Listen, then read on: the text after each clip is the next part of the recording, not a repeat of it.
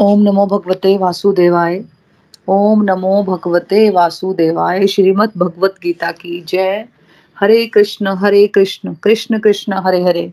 Hare Ram Hare Ram Ram Ram, Hare Hare. Busy through the body free as a soul Hari Hari बोल, हरी हरी बोल। शरीर से रहिए व्यस्त और आत्मा से रहिए मस्त। हरि नाम जपते हुए transform the world by transforming yourself जय श्री कृष्ण। न शस्त्र पर, न शास्त्र पर, न धन पर, ना ही किसी युक्ति पर। हे प्रभु, मेरा जीवन तो आश्रित है, केवल और केवल आपकी कृपा शक्ति पर। हरी हरी बोल एवरीवन हरी हरी बोल। जय श्री कृष्णा, ओम नमो शिवाय। तो आज के सत्संग में आप सबका बहुत बहुत स्वागत है और जो पॉडकास्ट पे हम लोगों को सुन रहे हैं, आप सबका भी बहुत बहुत स्वागत है। तो जैसे कि आपको पता है कि हम लोग चैप्टर सेवन कंप्लीट कर चुके हैं। चैप्टर सेवन था भगवत ज्ञान नॉलेज ऑफ़ द एब्सोल्यूट उसकी आज हम समरी करेंगे कि भगवान से जुड़ने का अध्याय था ये। भक्ति योग का अध्याय है। भगवान ने इसमें अपनी पावर्स बताई हैं, है ना? इसमें भगवान श्री कृष्ण हमें बता रहे हैं कि कई हज़ार मनुष्य तो विषयों में आ सकते हैं। इस टेंडेंसी में कि खाओ, पियो, मौज करो, है ना? सोने में और खाने पीने में और चिंता में, भय में ऐसे ज़िंदगी बिता रहे हैं, है ना? इन्वॉल्व इन चीज़ों में और सोच रहे हैं बस यही ज़िंदगी है। तो ज़्यादातर लोग तो इसमें जी रहे हैं। और फिर भगवान बता रहे हैं कि भगवान का भक्त तो कोई विरला ही होता है। मुश्किल से ही कोई एक दिव्य ज्ञान में रुचि रखता है। मतलब हज़ारों में से कोई एक विरला इंसान ही होता है जो परम सिद्धि यानी प्रभु के साथ चलने की उनके पास बढ़ने की निष्ठा के साथ प्रयास भी करता है। और जो प्रयास कर, करने वाले हैं हज़ारों लोग उनमें से कोई एक विरला इंसान ही परम सत्य को जान पाता है। मतलब बहुत ही विरले लोग होते हैं, पहले तो भगवान के रास्ते में जो चलते हैं, है ना? फिर इसमें से भी कोई बड़ा ही विरला होता है है ना? रेयरेस्ट रेयर होता है जो प्रभु को एक्चुअली समझ पा कई बार देखो डिवोशन में जो नए नए लोग होते हैं ना, वो बहुत जल्दी विचलित हो जाता है, जो नए नए जुड़ते हैं सत्संग। वो क्या चाहते हैं एक्चुअली वो इसलिए जुड़ते हैं कि भाई, मैं तो परफेक्ट हूँ, मेरे हस्बैंड बदल जाए तो वो बेटर है। मेरे को मेरा बेटा तंग करता है, वो सुधर जाए तो मेरी ज़िंदगी सुधर जाएगी, मैं तो ठीक कर रही हूँ। तो ज़्यादातर लोग तो इसलिए जुड़ते हैं कि भाई मैं बेस्ट हूँ, बाकी लोग सुधर जाएँ, है ना? अगर हस्बैंड जुड़ता है तो सोचता है मेरी वाइफ सुधर जाए तो अगर मेरी वाइफ सुधर जाएगी तो मेरी तो प्रॉब्लम सारी खत्म हो जाएँगी। तो हम इसलिए ज़्यादातर जुड़ते हैं। लेकिन होता क्या है कि हम लोग उनको, हम नए नव साधक होते हैं तो हम लोग समझा नहीं पाते दूसरों को। तो हम लोग क्या करते हैं, फिर उनको क्रिटिसाइज करना शुरू कर देते हैं। फिर जो इमेच्योर बिगनर जो होता है ना, इस रास्ते का, वो भी जो नव साधक होता है ना, वो भी फ्रस्ट्रेट होकर इस रास्ते को छोड़ देता है। क्योंकि उसका जो सर्कल होता है है ना, उसके जो आसपास के लोग होते हैं, वो नेगेटिविटी वाले होते हैं, है ना। तो वो वो ज़्यादा देर इस रास्ते में चल नहीं पाता, है ना, उसमें इतनी विल पावर नहीं होती, वो साधना नहीं करता, सत्संग रेगुलर नहीं अटेंड करेगा। है ना? तो वो इस रास्ते में चल ही नहीं पाएगा। क्योंकि उसको समझ ही नहीं होती इस रास्ते में विरले लोग ही चल पाएँगे। देखो इस चैप्टर में थर्ड श्लोक में भगवान समझा रहे हैं कि भाई हज़ारों मनुष्यों में से कोई विरला ही होगा जो वास्तव में इस रास्ते में चलता है और उसमें से भी कोई रेयरेस्ट रेयर होगा जो मुझे जान पाता है। देखो जैसे वर्ल्ड लाइफ में हम अचीवमेंट्स देखें तो क्या ज़्यादातर सब लोग कर पाते हैं उन लोगों को? उन उन चीज़ों को। जैसे देखो, नासा में अगर आप एस्ट्रोनॉट बनना चाहता है है ना? तो वर्ल्ड में कितनी पॉपुलेशन है? उसमें से कितने ही लोग कोशिश भी करेंगे? और जो कोशिश भी करेंगे, वो निष्ठा के साथ कितने लोग कोशिश करेंगे? अगर देखो, जो कोशिश करने वाले हैं, कई लाखों लोग मतलब कम लोग कोशिश करेंगे ज़्यादातर लोगों में से, है ना? तो नंबर कम हो गया। और जो निष्ठा से सिंसियरिटी से जो कोशिश भी करेंगे तो फाइनली जो नासा में साइंटिस्ट और एस्ट्रोनॉट जो बन भी गए तो वो और विरले हो जाए। चाहे आप इंटरनेशनल क्रिकेट टीम की बात कर लो, है ना? या ओलंपिक्स में, किसी भी स्पोर्ट्स में, या किसी आईआईटी की बात कर लो आई की बात कर लो, किसी भी देश को रिप्रेजेंट करने की बात कर लो, है ना? हज़ारों लोग उस तरफ़ चलने का प्रयास कर रहे हैं। उसमें से भी बहुत कम लोग निष्ठा से प्रयास करते हैं, है ना? और उसमें से भी बहुत ही रेयरेस्ट रेयर लोग अचीवमेंट्स मिलती है उन लोगों को। एक और चीज़ का बिगनर को ध्यान रखना है कि अगर भगवान ने आपको बता ही दिया विरले लोगों की अचीवमेंट्स हैं। तो फिर अगर आप जस्टिफाई कराने चल पड़ो कि अगर मैं इस रास्ते पे चल रही हूँ तो पहले मैं दूसरों बात के लिए अप्रूवमेंट मांगूँगी। जैसे एक डिवोटी कहे कि मुझे अच्छा तो लग रहा है ये रास्ता, लेकिन मैं तभी मानूँगी अगर मेरा हस्बैंड या मेरी वाइफ मुझे कही कि मेरे अंदर चेंजेस आए अगर आपने अप्रूवल ढूँढने शुरू कर दी ना सोसाइटी में, अपने आसपास के लोगों से तो कुछ नहीं होने वाला है, हमें सिर्फ़ और सिर्फ़ निंदा मिलेगी, और वो भी बहुत ज़्यादा। कोई भी अप्रिशिएट नहीं करने वाला, कोई भी अप्रूव नहीं करने वाला हमें। क्योंकि मेजोरिटी लोगों को इस रास्ते की समझ ही नहीं होती। फिर हम भटक जाते हैं, फिर हम, फिर जो नव साधक है वो फिर कंफ्यूज हो जाएँगे। इसलिए हमें हमेशा ग्रेटफुल रहना है थैंकफुल रहना है भगवान ने, भगवान से कि भगवान ने हमें चुना है इस रास्ते पर चलने के लिए। फिर इस अध्याय में भगवान हमें ये समझा रहे हैं कि ये जो भक्ति की बातें है ना, वो उसी को समझ आती है जिस पर भगवान की विशेष कृपा होती है। देखो, ज़्यादातर लोग गड़बड़ कहाँ करते हैं? वो अपनी भौतिक इंद्रियों से और अपना तर्क लगाकर वो प्रभु को समझना चाहते हैं। तो हमें ये समझना है कॉन्सेप्ट कि हम सीमित बुद्धि वाले प्राणी हैं। जैसे मान लीजिए हम मेंढक है। कुएँ के मेंढक सुना होता है ना आपने? तो कुएँ में रहने वाले मेंढक समझ लो हम लोग, है ना? मैं और आप लोग बुद्धि लगाकर जितना भी समझने की कोशिश कर रहे हैं ना, जितनी भी कोशिश कर ले हम भगवान को समझने की, या फॉर एग्ज़ाम्पल हम समझते हैं कि पैसिफिक ओशन की डेप्थ क्या है? आप बोलोगे कि यार कोई होगी फिफ्टी मीटर और मैं कहूँगी नहीं नहीं सेवेंटी मीटर होगी। तो हमारे लिए बहुत दूर की बात है फिफ्टी मीटर और सेवेंटी मीटर क्योंकि हमारा एक्सपीरियंस ही नहीं है इससे ज़्यादा कुछ। वैसे ही हमारी बुद्धि बहुत सीमित होती है और मेजोरिटी लोग तर्क लगाकर भगवान को समझने की कोशिश कर रहे हैं। हम भी करते हैं। तो जो ब्राह्मण के स्वामी है, जिन्होंने पूरी सृष्टि की रचना की है, छोटे से बीज से इतना बड़ा पेड़ निकल आता है, हम और आप अगर आप तर्क लगाएँगे तो कभी भी हम भगवान को, कभी नहीं हम समझ पाएँगे। है ना? भगवान को आप विनीत भाव से हम लोग सरेंडर करते हुए, शरणागति के रास्ते पर चलते हैं ना चुपचाप। मन लगाकर सत्संग साधना, सेवा, सदाचार के रास्ते पर चलते रहेंगे। तो फिर क्या होता है? भगवान की कृपा होगी और फिर हम सबको अंतकर्ण से एक्सपीरियंसेस होंगे, जिससे नॉलेज मिलेगी। भगवान अपना दिव्य ज्ञान हमें खुद ही प्रकाशित करते हैं। अगर हम अपना दिमाग लगाएँगे, जितना भी हम ज्ञान इकट्ठा करने की कोशिश कर लें तो सिवाय फ्रस्ट्रेशन के हमें कुछ नहीं मिलेगा। तो पहले भी हमें ज्ञान तो बहुत था। है ना? कौन सी चीज़ हमें जो पता नहीं थी? जो भी हम चीज़ें पढ़ रहे हैं, सुन रहे हैं, सबके दिमाग में ये बात आती होगी यार ये तो मुझे पता है। यार ये तो मैं करती हूँ, है ना? या मैं करने की कोशिश करती हूँ पर मेरे से होता नहीं है। तो ज़्यादातर बातें जो हमने सुनी होती है ना, कोई भी ऐसी चीज़ नहीं है जो हमने सुनी नहीं होती। लेकिन ये एक्सपीरियंस क्यों नहीं बन पाया हमारा? क्योंकि हमने कभी अप्लाई नहीं किया। अब हम भगवत गीता पढ़ रहे हैं तो भगवान से एक पावर मिलती है। एक अंदर से एक शक्ति मिलती है है ना? भगवत गीता पढ़ के उनकी जो नॉलेज मिलती है भगवान से हमें तो उसके द्वारा हम ये चीज़ें समझ पा रहे हैं और फिर अप्लाई कर पा रहे हैं। तो विनीत होकर अगर हम सब लोग नव साधक लोग इस रास्ते पर चलते गए ना, कि जो समझ आ गया थैंक यू भगवान, और अगर अभी समझ नहीं आ रहा, है ना? तो यही सोचना है, प्रभु शायद मेरा भी लेवल नहीं है। तो लेकिन प्रभु से हमेशा प्रार्थना करते रहना कि जब आपको अच्छा लगे, प्रभु मुझे भी समझा देना। मैं भी समझना चाहती हूँ इन चीज़ों को। प्रभु, मुझे प्लीज़ आप मुझे गाइड किया करो कि मुझे सत्संग में चीज़ें हैं जो मुझे समझ आए। है ना? मैं अपना बोलूँ तो मैं रोज रोज प्रार्थना करती हूँ कि प्रभु, मैं जो भी जो भी आपकी गाइडेंस है, मेरी इतना, मेरी इतनी बुद्धि करो कि मैं उन चीज़ों को पहले खुद समझू अप्लाई करूँ और मेरी, मैं तुम लोगों को, सब लोगों को समझा पाऊँ। मैं डेली जब भी बैठती हूँ, भगवान को हमेशा बोलती हूँ कि भगवान मुझे आपकी इन चीज़ों को समझ पाऊँ। और आगे भी समझा पाऊँ। तो चलते रहोगे चलते रहोगे तो अपने आप ही आपको भगवान से वो अंडरस्टैंडिंग मिलना शुरू हो जाएगी। फिर भगवान ने इस अध्याय में हमें बताया कि वैसे तो उनकी असीमित शक्ति है। बहुत सारी शक्तियाँ उनकी, हज़ारों करोड़ों, है ना? बट हम लोग सीमित बुद्धि प्राणी है। हम लोग इतना समझ नहीं पाते। इसलिए हमें समझाने के लिए उन्होंने अपनी शक्तियों को दो भागों में बांट दिया। एक आध्यात्मिक शक्ति और एक भगवान की भौतिक शक्ति।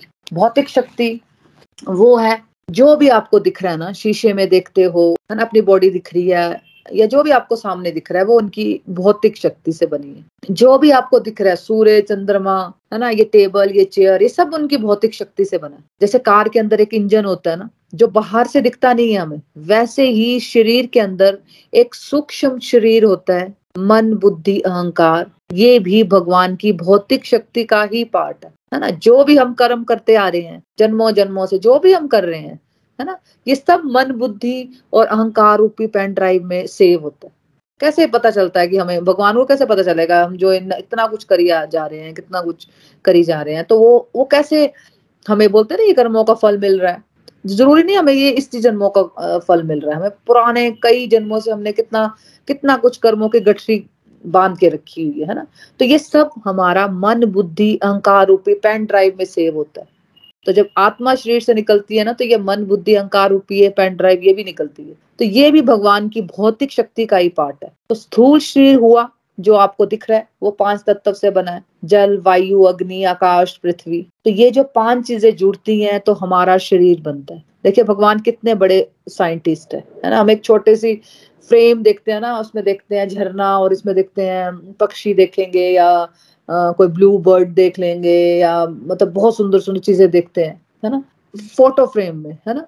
तो हमें हमें सोचते हैं यार कितने बनाई है ये फ्रेम? और वो फ्रेम बिक्री होती है दो लाख की पाँच लाख की, बीस लाख की, है ना? लेकिन हम एक्चुअली जो भगवान ने इतना कुछ जो बनाया हुआ है, ये सूर्य, ये चंद्रमा, ये नेचर एक्चुअली जो जो सुप्रीम साइंटिस्ट ने बनाई हुई है, उनको हम कभी अप्रिशिएट नहीं करते। भगवान को हम कभी अप्रिशिएट नहीं करते। क्योंकि जो जो, वो चीज़ें जो बनाते हैं, हम उनको ज़रूर अप्रिशिएट थोड़ा बहुत कर लेते हैं। ये वही पाँच चीज़ें हैं, जैसे जैसे क्ले पोटर होता है ना, वो मिट्टी को डिज़ाइन करता है हाथों से। है ना? और शेप अलग अलग कर देता है। कोई सुराही बन जाती है, कोई घड़ा बन जाता है। वैसे ही भगवान की डिज़ाइनिंग देखिए, पाँच तत्वों की वो, से वो डिज़ाइन करते हैं, है ना? तो आपकी शक्ल अलग, मेरी शक्ल अलग, किसी की शक्ल किसी से नहीं मिलती। चाहे पाँच है चाहे हम बोलते हैं कि थोड़ी मिल रही है, लेकिन फिर भी वो अलग होती है। और हमारे जो बच्चे होते हैं, उनकी शक्ल भी बिल्कुल अलग होती है। किसी की शक्ल किसी से नहीं मिलती। तो जो बाहर से दिख रहा है, ये ग्रॉस बॉडी ये भगवान की मटेरियल एनर्जी है, भौतिक शक्ति है। मान लो हमारी बॉडी कार है, और कार का इंजन दिखता नहीं है है ना? हमारी बॉडी के अंदर जो मन, बुद्धि, अहंकार है, वो भी दिखते नहीं है। ये भी भगवान की भौतिक शक्ति का ही पार्ट है। भगवान की एक आध्यात्मिक शक्ति भी है, जो उनकी सुपीरियर एनर्जी है। बेसिकली हम आत्मा रूप में, परमात्मा के अंश हैं। हमारे अंदर वही चेतना है, जो भगवान के अंदर है ना? जैसे समुद्र और समुद्र की बूंद की क्वालिटी एक ही होती है ना? समुद्र के पानी का टेस्ट भी खारा होता है और हमारे, एक बूंद को भी हम टेस्ट करें तो उसका टेस्ट भी खारा होता है है ना? वैसे ही आत्मा और परमात्मा की क्वालिटी भी सेम होती है। तो भगवान की दो शक्ति हैं, एक एक सुपीरियर यानी जीवात्मा, आध्यात्मिक शक्ति जो कि हम लोग है है ना, आत्मा मतलब आत्मा रूप में, जीवात्मा रूप में, और एक इंफीरियर एनर्जी भगवान की भौतिक शक्ति। जैसे अगर आप गाड़ी चलाते हो तो आप कार को यूज़ करते हो। आप मालिक हो, कार में आ गया, देखो कार की बॉडी और कार का इंजन वैसे ही आत्मा शरीर को एक कार की तरह यूज़ करती है, और उस कार के अंदर उसका एक इंजन भी है, मन, बुद्धि और अहंकार। अब आत्मा के पास स्वतंत्र इच्छा शक्ति है, फ्री विल है भगवान ने दी हुई आत्मा को, कि उसने अपने मन को, बुद्धि को, प्रभु की सेवा में, समाज कल्याण में लगाना है, या फिर उसने दुनियादारी में लगाना है। प्रभु को भूलने की तरफ़ बढ़ना है हम लोगों ने, या प्रभु के स्मरण में आगे बढ़ना है। यही चॉइस होती है। तो इन दोनों शक्तियों के स्वामी प्रभु हैं तो ये हमारी फ्री विल है कि हम अपनी कार को लेकर मंदिर जा रहे हैं या कार को लेकर हम किसी पब में जा सकते हैं ड्रिंक करने। तो आत्मा के पास भी हमेशा चॉइस है कि वो शरीर रूपी गाड़ी को लेकर प्रभु के पास बढ़े या फिर दुनियादारी में, फालतू के कामों में अपना टाइम पास करे। देखो, भगवान ने हमें अपनी दो शक्तियों के बारे में बता दिया। फिर भगवान हमें बता रहे हैं कि जब आप गाड़ी में बैठोगे, है ना, तब गाड़ी चलेगी ना या गाड़ी अपने आप चलना शुरू कर देगी। जब आप गाड़ी में बैठोगे तब गाड़ी चलती है। गाड़ी में नहीं होते तो गाड़ी नहीं चलती। वैसे ही जब आत्मा शरीर से चली जाती है तो फिर ये डेड मैटर है है ना? इसलिए जिसमें चेतना ना हो, भगवान की इनफेरियर एनर्जी है। और जो चेतना है, आत्मा है, वो भगवान की सुपीरियर एनर्जी है, पराशक्ति है। और पराशक्ति क्या कर रही है? भगवान ने हमें ये शरीर का जो व्हीकल दिया हुआ है ना, शरीर रूपी, ताकि हम ये कभी ना कभी जान सके कि भाई हमें भगवत धाम जाना है है ना? इस जीवन में भी आनंद प्राप्त करना है। अभी हम इस व्हीकल में तो है, लेकिन हमें पता नहीं है कि हमें करना क्या है। हम कभी नहीं सोचते कि हमारे जीवन का लक्ष्य क्या है। हम सिर्फ़ यही सोच रहे होते हैं कि हमारे जीवन का लक्ष्य है पैसा कमाना। कभी सोचते हैं कि घर बनाना। कभी सोचते हैं कि मेरे फैमिली मेंबर्स खुश हो जाएँ। तो हम ऐसे ही घूम ही जा रहे हैं सर्कल में, एक ही सर्कल में बार बार बार बार बार बार ऐसे हम अपनी गाड़ी चलाते जा रहे हैं, पर अल्टीमेटली हमें इस रियलाइजेशन पर आना है कि जो हमें शरीर मिला है ना, मनुष्य योनि मिली है। तो इस बात को रियलाइज़ करना है कि हम भगवान के सेवक हैं और हमें भगवान के धाम जाना है। पूरी भगवत गीता का देखो पर्पज यही है। ये रियलाइज़ कर लेना कि मैं शरीर नहीं, आत्मा हूँ। तो जब बुद्धि में कृष्ण आ जाएँगे ना तो अहंकार अपने आप ही शून्य हो जाता है। देखो, जब तक हमारी मन में, बुद्धि में संसार घूम रहा है ना और अहंकार है। अहंकार मतलब मैं कुछ हूँ। भगवान की सत्ता से मैं अपने आप को अलग मानना लेकिन जब ये रियलाइजेशन आ जाए ना कि भाई मैं भगवान का सेवक हूँ और मेरे मन और बुद्धि में संसार की जगह ईश्वर का प्रेम घूमना शुरू हो जाए ना तो मैंने वास्तविक रूप से मुक्ति को प्राप्त कर लिया। क्योंकि जब शरीर छोड़ने का वक्त आएगा ना तो मन और बुद्धि में क्या बचा फिर? अहंकार हो गया ज़ीरो उस उस समय सोल भगवत धाम की प्राप्ति करती है। नहीं तो फिर मन में तो फालतू बातें घूम रही होंगी, मेरा क्या होगा? मैं जा रही है तो मेरा क्या, मेरे बच्चों का क्या होगा, है ना? मेरी प्रॉपर्टी का क्या होगा? तो जब तक मन में, बुद्धि में संसार घूमता रहेगा और अहंकार चलता रहेगा ना तो जब शरीर की एक्सपायरी डेट आती है ना, तब मन और बुद्धि में जो एक्सप्रेशन है ना, उसके अकॉर्डिंगली आत्मा को शरीर धारण करना पड़ता है। देखो सिंपल देखो, मुक्ति का प्रोसेस समझो। आपको सूक्ष्म शरीर में संसार को खत्म करना है। जैसे हम बोलते हैं ना, भगवान हमें बाहर से नहीं, भीतर से जानते हैं। भीतर कहाँ से? हमारे सूक्ष्म शरीर के थ्रू वो हमें जानते हैं। हमारे मन, बुद्धि, अहंकार में क्या चल रहा है, उसके थ्रू भगवान हमें जानते हैं। तो हमें सूक्ष्म शरीर में संसार को खत्म करना है और भगवान को बिठाना है। उस स्टेज को मुक्ति कहते हैं। देखो, स्थूल से, स्थूल में कुछ नहीं हो रहा है है ना? स्थूल शरीर में हमें हमें कुछ नहीं हो रहा है। सूक्ष्म में सब हो रहा है। फॉर एग्ज़ाम्पल किश्ती समुद्र में है, तब तो कोई चिंता नहीं है, लेकिन प्रॉब्लम तब है जब किश्ती में छेद हो जाए और समुद्र किश्ती के अंदर आ जाए। वैसे ही स्थूल शरीर संसार में है, कोई प्रॉब्लम नहीं है। लेकिन प्रॉब्लम तब है जब आपके सूक्ष्म शरीर के अंदर हमेशा संसार घूमता रहे। तो ये सत्संग, साधना, सेवा, सदाचार आपके अंदर से संसार को बाहर निकालेगी और अंदर भगवान घूमेंगे। है ना? पहले संसारिक ओवर थिंकिंग की हैबिट थी हम लोगों को। अब ओवर थिंकिंग तो होगी। अब ओवर थिंकिंग तो है, लेकिन है आध्यात्मिक। ध्यान कहाँ पे है? ध्यान है कि अब मेरे को, मेरी चैंटिंग के राउंड्स रहेंगे, मुझे वो करना है। ध्यान है कि मैं भगवान को भोग क्या लगा लू? ध्यान है कि मैं, अब मुझे रात को आरती करनी है है ना, इकट्ठे मिलके, है ना। ध्यान है कि चलो मैं जो कुछ सीखा, थोड़ा अपने बच्चों को भी सिखा पाऊँ, है ना। तो ओवर थिंकिंग की हैबिट तो है, लेकिन वो थोड़ी आध्यात्मिक होगी। तो जिसके साथ ये हो रहा है ना तो समझो आप सही ट्रैक पे हो, है ना। लेकिन अगर नहीं हो रहा है तो मुक्ति से अभी आप दूर हो, है ना। लेकिन चलते रहोगे चलते रहोगे तो आप भी मुक्ति के नज़दीक आते जाओगे, है ना? सिंपल तरीका है समझने का। जितना ज़्यादा आपके अंदर भगवान घूम रहे हैं ना, संसार कम घूम रहा है, आप मुक्ति के नज़दीक आ चुके हो। जितना आपके अंदर संसार घूम रहा है और भगवान नहीं घूम रहे तो उतना ज़्यादा आप चिंता में हो स्ट्रेस में हो, है ना? फिजिकली आप कहीं भी हो, ये नहीं है कि हमें कहीं जंगलों में जाना पड़ेगा इस फीलिंग्स के लिए, है ना? फिजिकली हम कहीं भी हो सकते हैं, घर में हो सकते हैं ऑफ़िस में हो सकते हैं, ये मैटर नहीं करता। इंटरनली सूक्ष्म लेवल पर क्या चल रहा है, ये इंपॉर्टेंट है। फिर भगवान ने बताया कि जल का स्वाद, सूरज की रोशनी, चंद्रमा की रोशनी, हर इंसान की योग्यता भगवान ही है। कई बार लोगों को लगता है ना कि हमें तो टाइम ही नहीं है डिवोशन करने का। तो इस अध्याय के इस श्लोक में से हम समझ सकते हैं कि ये बातें इंसान तब करता है जब उसको ज्ञान नहीं होता। उसको लगता है कि जब मैं चार बजे उठकर मंदिर में ध्यान लगाऊँगी तो मैं भगवान को याद कर सकती हूँ। कई बार हमें क्या लगता है? हमें लगता है कि यार नहीं, ऐसे कैसे हम माला करते हैं? हमें तो बस एक जगह बैठ के, आराम से चार बजे उठ के जब कोई नहीं होता, तभी हम माला कर सकते हैं। ऐसे तो हम हर वक्त जो माला करते रहेंगे कि हमारे हाथ में टेलीकाउंटर है या माला है तो उससे क्या फ़र्क पड़ेगा? यही सोचते सोचते देखो, हमने पूरा जीवन बिता दिया। कि नहीं, एक टाइम आएगा और हम ऐसे फ्री हो जाएँगे और फिर हम भगवान की भक्ति में आगे बढ़ेंगे। और वक्त का कुछ पता नहीं है कब हमने शरीर छोड़ देना। तो सब धर्मों में, सब स्क्रिप्चर्स में ये बातें लिखी हुई हैं कि उठते, बैठते, सोते, जागते हमें भगवान का नाम जाप करना है। सब बातें लिखी हुई हैं। तो मतलब कि ये ये कोई पॉइंट नहीं रह जाता कि हमें एक स्पेशल टाइम बनाना पड़ेगा उठते, बैठते, सोते, जागते हम भगवान का नाम ले सकते हैं। थैंक यू कर सकते हैं उनको। है ना? हरे कृष्णा हरे कृष्णा कृष्णा कृष्णा, हरे हरे। हरे राम हरे राम राम राम, हरे हरे। इसका मंत्र जाप कर सकते हैं। ओम नमो शिवाय कर सकते हैं। जो भी आपको अच्छा लगता है, वो वाला जप कर सकते हैं। देखो, अगर हम इस श्लोक को याद करें कि मैं जल का स्वाद हूँ तो जल को पीते हुए अगर हम प्रभु को याद कर लें, देखो पाँच दस बार तो हम पानी पीते हैं तो हम पानी पिए, पीते वक्त हम भगवान को याद कर लें कि ये भगवान की वजह से ही मुझे भगवान, की ये पानी मुझे मिल रहा है, कि और भगवान ने कहा है कि भाई इसका स्वाद मैं हूँ। और चंद्रमा और सूर्य की रोशनी हम रोज देखते हैं तो हम रोज, हम ये याद रखें कि ये रोशनी भी प्रभु से है। और फिर प्रभु कहते हैं कि तुम्हारे अंदर जो योग्यता है, वो मैं हूँ।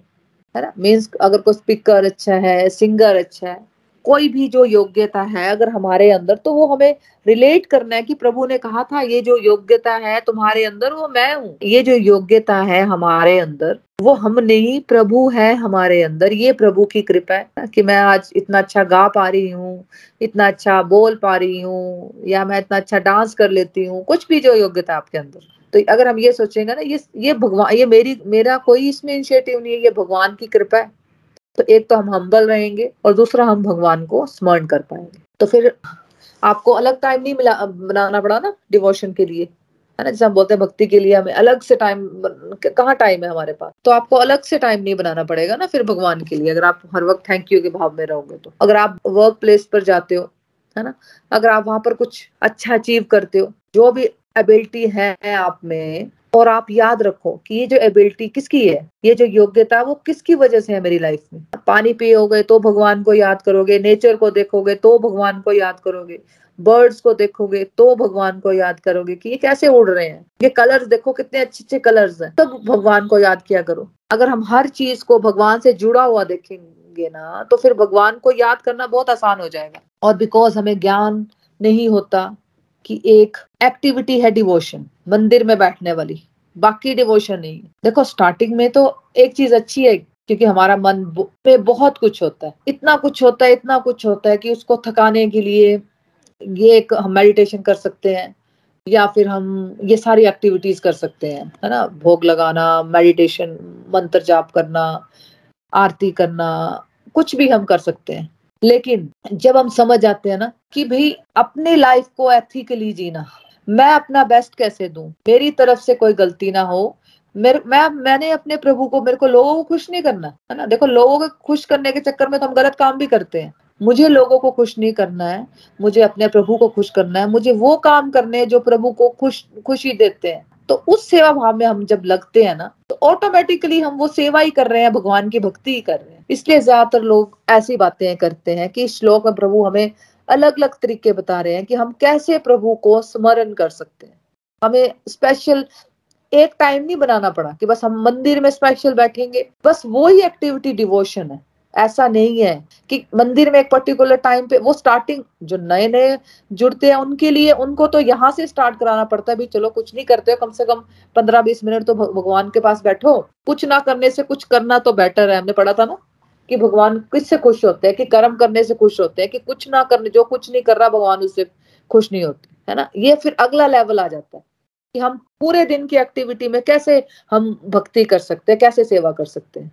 तो इस भाव में कि अपनी लाइफ को एथिकली जीना, काम, क्रोध लो मोह, अहंकार से बचना वो कर लिया अपने आप पे कि पता है मुझे कि मैं गुस्सा करती हूँ, है ना? कि मेरे में गुस्से का ग्राह बहुत ज़्यादा। तो मुझे सोच लिया कि यार मैं कम से कम भी तीन महीने अपने गुस्से पे वर्क करूँगी। तीन महीने मुझे फोकस करना है कि यार मैं कहाँ कहाँ पे गुस्सा करती हूँ। बिल्कुल प्रेजेंस ऑफ़ माइंड से अपनी फुल कॉन्शियसनेस के साथ इस पे वर्क करना कि मैं कहाँ कहाँ पे गुस्सा करती हूँ, क्योंकि हमें हमें पता भी नहीं होता हम कहाँ पे गुस्सा कर रहे हैं। क्योंकि हमें अवेयरनेस ही नहीं है है ना? तो जब हम चीज़ों को सोच के, समझ के करेंगे ना तो हमें समझ आ जाते है कि हम, हमें क्या करना है, क्या नहीं करना या मुझे आदत है समझ लो कि मैं, मेरे को निंदा करने की बहुत आदत है ना? तो उस पर वर्क करना है कि यार मैं, सच में मैं, वो कभी भी फ़ोन पे बात करती हूँ, मैं किसी से मिलती हूँ, सच में मैं किसी की निंदा ही कर रही होती हूँ, है ना? तो मुझे इस पे वर्क करना है।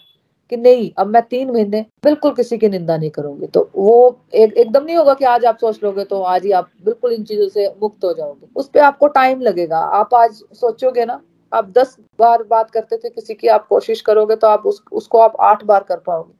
कल कोशिश करोगे उसको एक बार और कम कर पाओगे। तो आप धीरे धीरे धीरे देखोगे ना ये आदत आपकी बहुत बहुत कम हो जाएगी और एक दिन देखोगे ये आदत बिल्कुल ही खत्म हो चुकी होगी। इस तरह से हमें अपनी जो कमियाँ है ना इस पे वर्क करना है। खाली एक जगह बैठना, भगवान के पास बैठना, वो तो है ही वो एक शुरुआत है भक्ति की। लेकिन इसके आगे बढ़ना है ना हमें ये अगला, ये हम पूरे दिन को कैसे भक्ति में बनाना है, अपने कर्मों से भगवान को कैसे खुश करना है, ये फिर नेक्स्ट लेवल आ जाता है। तो हमें यहाँ भी जाना है ना? यहाँ भी जाना तो उसके लिए छोटे छोटे प्रोसेस जो भी छोटी छोटी जो नेगेटिविटीज हैं, उस पर हमें वर्क करना है। तो फिर अब नेक्स्ट श्लोक में भगवान ने इस अध्याय में बताया कि ये जो ब्रह्मांड है ना इसमें एक माया शक्ति है अगर आप आ, सपना देखते हो है ना? जब सपना चल रहा होता है तो उसका एक्सपीरियंस सच लगता है। सुबह हम बोलते हैं ना यार ये तो सपना था। कई बार हमें होता है ना बिल्कुल ही सच लग रहा होता है। वैसे ही जो जीवात्मा है ना अगर वो प्रभु की क्षण नहीं जाना चाहती तो उसको माया शक्ति घेर लेती है। जैसे मुझे लगता है कि मैं मोना हूँ आपको लगता है कि मैं मीनाक्षी हूँ मैं ईशा हूँ मैं किरण हूँ है ना? तो हमें क्या लगता है? हमें हमें लगता है ना कि हम शरीर है। हम लोगों ने, या मैं बोलती हूँ कि मैं तो मैं पुणे में रहती हूँ मेरे पास ये घर है है ना, मेरे बच्चे ये करते हैं, वो करते हैं, है ना। ये ये एक्चुअली सच लगता है, क्योंकि हम माया शक्ति के अधीन है है ना। हम अपनी इंट्रोडक्शन इस तरह से देते हैं, है ना। क्योंकि हम प्रभु के शरणागत नहीं होना चाहते। हम लोग अपने आप को क्या माना हुआ, हम लोगों ने अपने आप को शरीर माना हुआ लेकिन जब हम जाग जाते हैं अवेयरनेस आ जाते हैं जब हम में तो हमें समझ आ जाता है कि वो सपना था, सच नहीं था। जैसे ही जब हम प्रभु के शरणागत हो जाते हैं ना, तब हम आध्यात्मिक चेतना में आते हैं। तब हमें रियलाइज़ हो जाता है कि हम माया शक्ति के अधीन थे। ये जो माया शक्ति होती है ना प्रभु की, ये तीन गुणों द्वारा हमें कंट्रोल करती है। कठपुतली की तरह हमें नचाती है। हमने समझा था इसमें कि सॉरी फोर्टीन चैप्टर में पढ़ने वाले हम थ्री मोड्स ऑफ़ नेचर में तमोगुण रजोगुण और सतोगुण आते हैं ना? ये माया शक्ति है। हम लोगों पे तीन गुणों की परत चढ़ी हुई है। हम भगवान को समझ नहीं पाते। तो मीन्स हमें इस तरह से समझना है कि जो हमारी सोल है ना उसके आगे ना तीन पर्दे लगे हुए हैं। पहले त, पहला पर्दा तमोगुण का फिर रजोगुण का फिर सतोगुण का। फिर साथ ही भगवान ने अपनी योग माया की शक्ति का जैसे हम लोगों पे माया शक्ति एक्ट करती है ना तो भगवान के पास भी एक योग माया की शक्ति होती है है ना? स्पिरिचुअल पोटेंसी जिसको बोलते हैं। भगवान ने अपनी योग माया की शक्ति का भी पर्दा लगाया होता है। फिर कृष्ण है। तो एक्चुअली हम में और भगवान में चार पर्दे हैं। और योग माया शक्ति सिर्फ़ भक्तों को प्रकाशित करती है।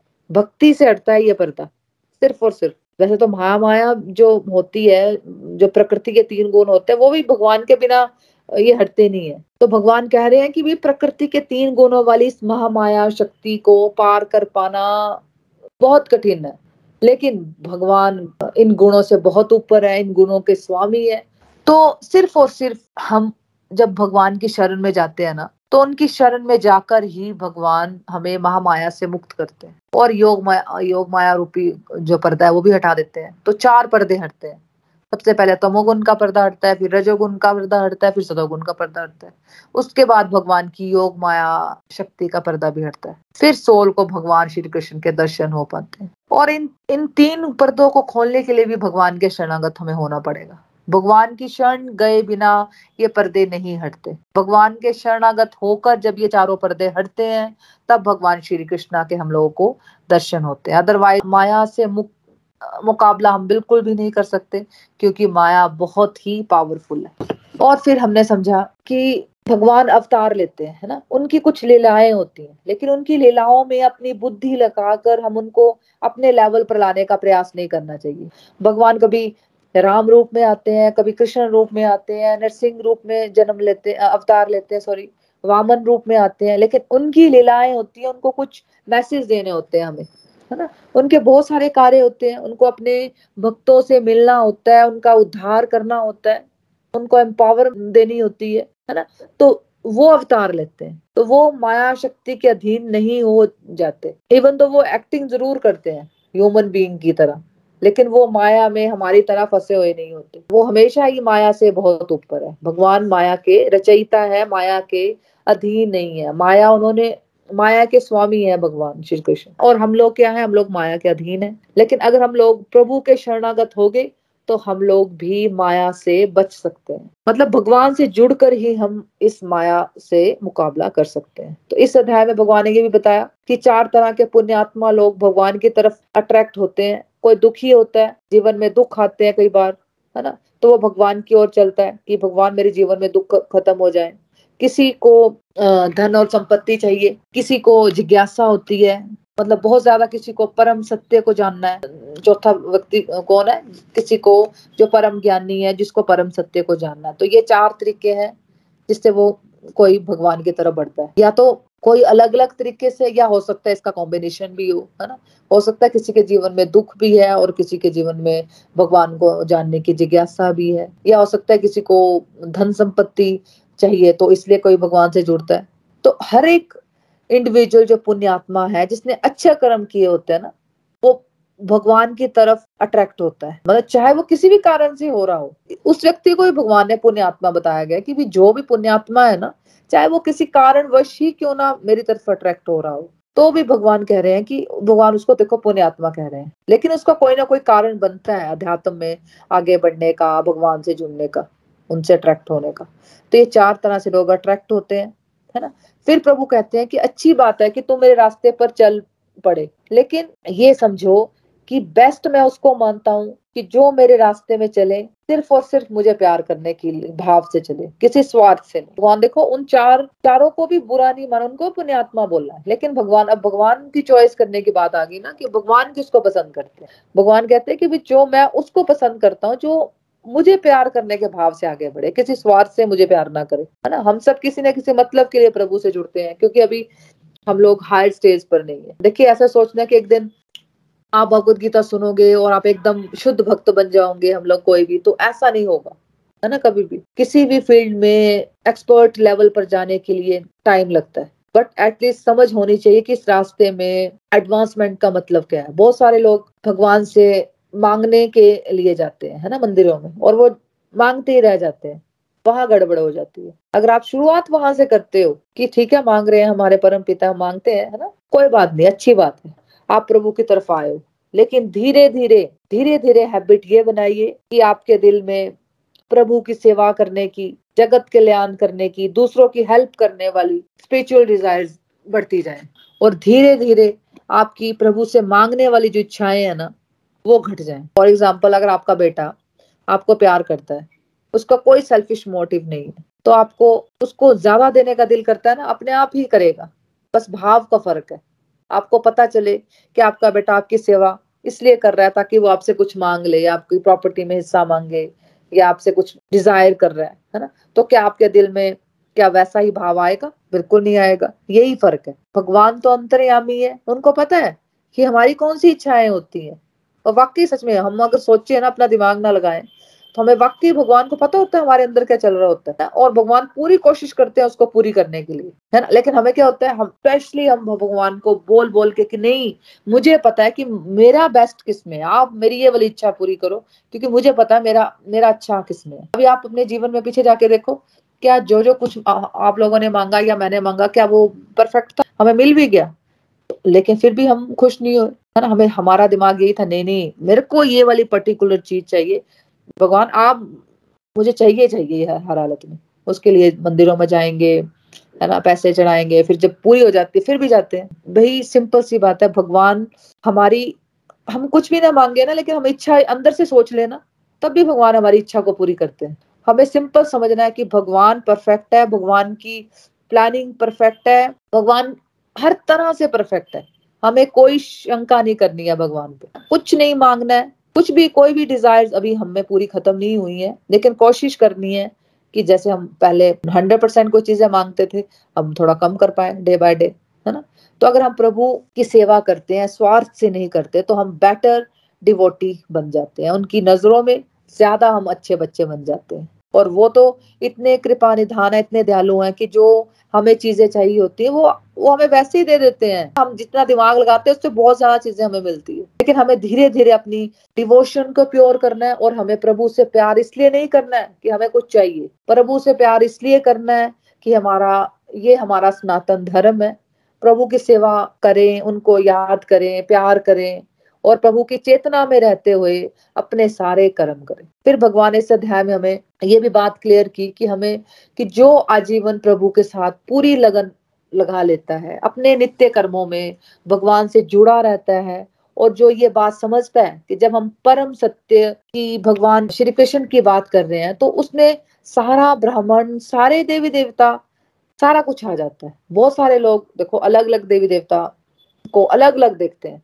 कोई, हम सोचते, नहीं नहीं, ये तो भगवान कृष्णा की बातें हो रही हैं, ये भगवत गीता की बातें हो रही हैं, नहीं नहीं, मैं तो शिव जी भगवान को मानती है तो मैं माता को मानती हूँ, है ना? तो मेरे को ये भगवत गीता नहीं सुननी।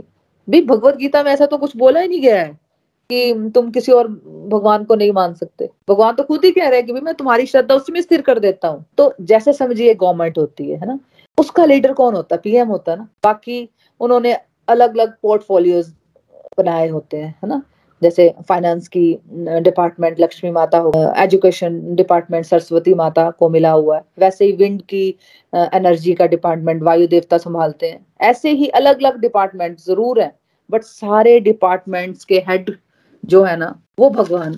जैसे भगवान जब अर्जुन को अपना विराट रूप दिखाते हैं, जैसे हमने अभी महाभारत देखी थी हाँ अगर आपने नहीं देखी तो आप यूट्यूब पे आप टाइप कर सकते हो। कि भगवान का विराट रूप वाला एपिसोड देख सकते हो, है ना? बी आर चोपड़ा की थी वो, है ना? तो आप कोई भी देख सकते हो तो उसमें क्या दिखता है हमें? अर्जुन को वहाँ पे क्या दिखता है? कि भगवान के अंदर ही सब कुछ दिखता है। भगवान का ही पार्ट है सब। भगवान कहते हैं कि तो आप मेरे साथ जुड़े रहते हो फिर, हर एक ड्यूटी मुझे स्मरण करते हुए करते हो। दूसरों, दूसरा ये याद रखते हो कि अल्टीमेटली सारे देवी देवता एक ही है। और वो भगवान का ही पार्ट है। इस तरह से अगर आप चलोगे ना तो फिर अंत समय में भी हम भगवान को स्मरण कर पाएँगे। नहीं तो वहाँ पे भी हम दुनियादारी की बातें ही सोच रहे होंगे। जैसे एक बच्चा है, वो फोकस से रेगुलरली पढ़ाई कर रहा है। तो क्या फिर उसको चिंता होगी कि फाइनल एग्ज़ाम की या फाइनल एग्ज़ाम में उसके नंबर आ ही जाएँगे? बिल्कुल नंबर आ ही जाएँगे। ऐसे ही हम लोग रोज सत्संग, साधना, सेवा, सदाचार के रास्ते पे चलते रहेंगे।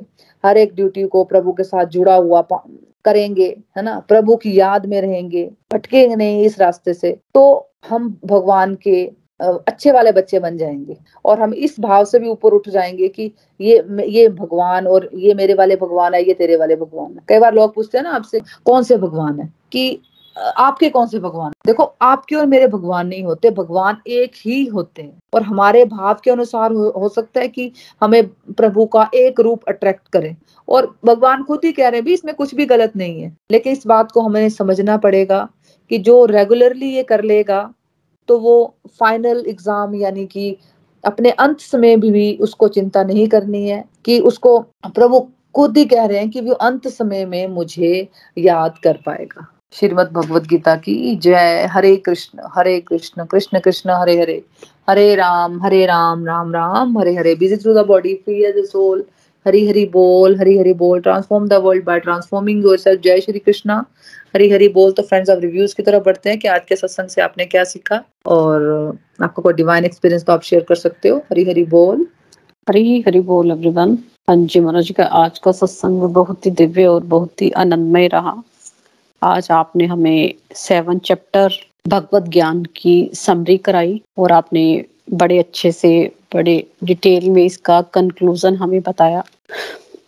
तो हमने इस चैप्टर में मेन बात ये समझी कि हम सब जो जीवात्मा है, इस संसार में जो लोग भी आए हैं, वो किसी ना किसी तरह प्रभु को याद तो करते हैं, उनका पूजा पाठ भी करते हैं, परंतु फिर भी कोई बड़ा रेयर ही कोई ऐसा मनुष्य होता है जो कि प्रभु को, प्रभु की सिद्धि पा लेता है, यानी प्रभु को पा लेने में सक्षम हो जाता है, क्योंकि वो हर समय प्रभु की भक्ति में लीन रहता है और प्रभु को पाना ही उसके जीवन का मेन उद्देश्य होता है, क्योंकि वो मटेरियल वर्ड से ऊपर उठ गया होता है।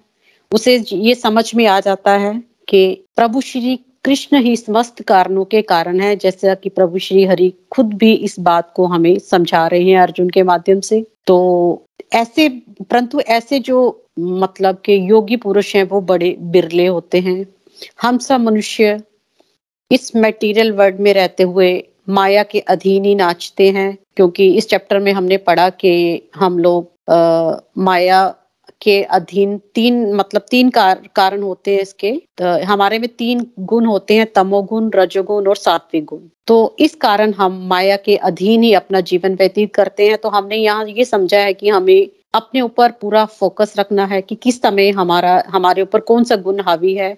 तो हमें उप, उनसे ऊपर उठकर अपने जीवन को भक्ति की ओर ले जाना है। क्योंकि अगर हम इन्हीं गुणों के अधीन, यानी इसी माया में ही अगर हम लीन रहेंगे तो प्रभु की शुद्ध भक्ति को हम नहीं पा पाए, नहीं पा सकेंगे, और प्रभु की माया के अधीन भी हम मतलब नहीं जा पाएँगे। बल्कि हम मटेरियल वर्ल्ड में ही, जन्म मृत्यु के चक्कर में ही घूमते रहेंगे। तो इस चैप्टर में हमने ये भी समझा कि प्रभु कह रहे हैं यानी कि प्रभु इस सृष्टि के कन कन में विद्यमान है, जैसे कि हमने इनमें इस इस चैप्टर के वर्सेस में पढ़ा कि जो जल का स्वाद है, वो भी प्रभु है। ये जो सारी नेचर है तो सच में जब से, जब मैंने भगवत गीता का मतलब पूरी एक बार जब मैंने भगवत गीता पढ़ी तो नेचर के प्रति मेरी इतनी ज़्यादा अट्रैक्शन बढ़ी है कि मैं एक्सप्लेन नहीं कर सकती।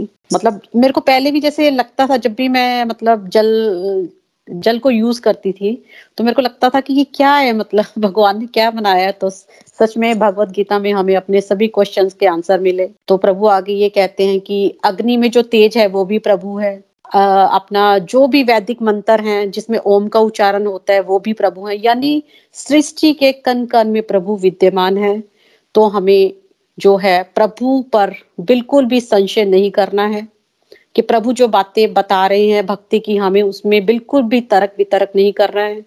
क्योंकि जब हम ऐसा करेंगे तो हमारी आत्मा का पतन होगा और जो हमारा डिवोशन में जितने कदम हम आगे बढ़ पाए हैं, उसमें हम पीछे हट जाएँगे। इस चैप्टर में हमने ये बात भी समझी है और हमारे मेंटर जैसे कि सत्संग में मोना जी हमें जो भी प्रभु की बातें बताते हैं, उसमें भी हमें कोई भी संशय नहीं रखना है। उन बातों को समझना है और उन पे हमें अनुसरण भी करना है तभी हम भक्ति में आगे जा पाएँगे और प्रभु के शुद्ध प्रेम को पा पा, पा सकेंगे। और इसमें एक बात हमने ये भी समझी कि हमारी ये जो बॉडी है ये पाँच तत्वों से पृथ्वी जल अग्नि वायु और आकाश से बनी है। और एक जो है हमारे अंदर एक सूक्ष्म शरीर भी है मन बुद्धि और अहंकार। तो फ्रेंड्स जैसा कि हम जानते हैं कि जब हम इस शरीर को छोड़ेंगे तो हमारा ये शरीर इन पाँच तत्वों में ही विलीन हो जाएगा। और यदि हम अपने मन और बुद्धि में प्रभु श्री हरि को बिठा लेते हैं, अपने अहंकार में बिल्कुल शून्य हो जाते हैं, यानी प्रभु के आगे पूरी तरह से सरेंडर कर देते हैं तो हम अवश्य ही प्रभु की शुद्ध भक्ति को पा सकेंगे, प्रभु के प्रिय मित्र और भक्ति बन सकेंगे। तो हमने यहाँ ये बात भी सीखी कि हमें प्रभु के आगे पूरी तरह से सरेंडर कर देना है, किसी भी तर्क वितर्क में बिल्कुल भी नहीं पढ़ना है।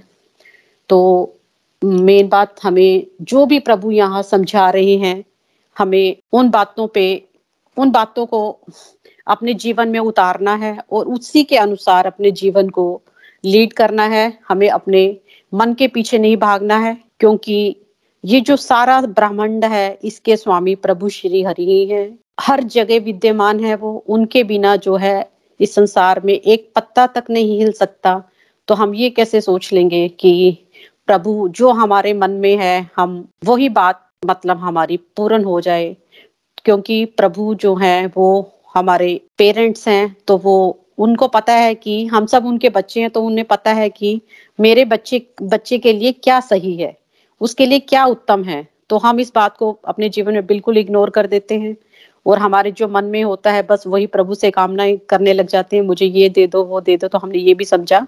कि प्रभु जो है, वो कभी भी हमारा बुरा नहीं चाहेंगे, बल्कि हमारे हित में ही सब जो है, वो निर्णय लेंगे। तो हमें किसी भी बात को लेके प्रभु के आगे जिद नहीं करनी है कि हमारी ये कामना पूरी करो। तो बाकी हमें अपनी जो हमारी, ये जो अपनी जो एक्टिविटीज़ हैं, भक्ति की, सत्संग, साधना, सेवा, सदाचार, इसको निरंतर करते जाना है। अपनी चैंटिंग को बढ़ाना है ताकि हम प्रभु के शुद्ध प्रेम को पा सके। उनके और अपनी जो हमारी आत्मा है वो परमात्मा का ही अंश है तो हम प्रभु के धाम को जा पाने में सक्षम हो। हरी हरी बोल हरी हरी बोल। हरी हरी बोल हरी हरी बोल। Thank you thank you so much Neena ji Hari कृपा बनी रहे। थैंक यू हाँ जी कोई और जो अपने लर्निंग शेयर करना चाहता है? हरी हरी बोल। जय श्री राधे कृष्ण एवरीवन आपने बहुत अच्छी तरह से सेवन चक्र हमें समझाया। आज उसकी समरी भी बहुत अच्छी तरह से समझाई जो हमने चैप्टर पढ़ा था फिर से रिवाइज हो गया सारा। तो आज आ, मेरी लर्निंग यही बनी है कि प्रभु कह रहे हैं सेवन चैप्टर में हमें प्रभु ने यही समझाया है कि हज़ारों करोड़ों लोग मेरी भक्ति मेरी रास्ते पे चलते हैं। पर सारे जैसे आपने बताया कोई डिप्रेशन में आया तो उसके ज़रिए बाहर निकलना है तो भगवान को याद कर लिया। भगवान जी मुझे इस दुख से निभा हो या किसी ने पैसे के लिए, किसी ने प्रभु को जानने के लिए तो भगवान कह रहे कोई बिरला ही होता है जो मुझे पाने के लिए भक्ति करता है, मेरे प्रेम के लिए भक्ति करता है। और हरि हमें ये भी समझा रहे हैं कि जो शरीर है, हमारा ये पाँच तत्वों से मिलकर बना है, जल, अग्नि, पृथ्वी।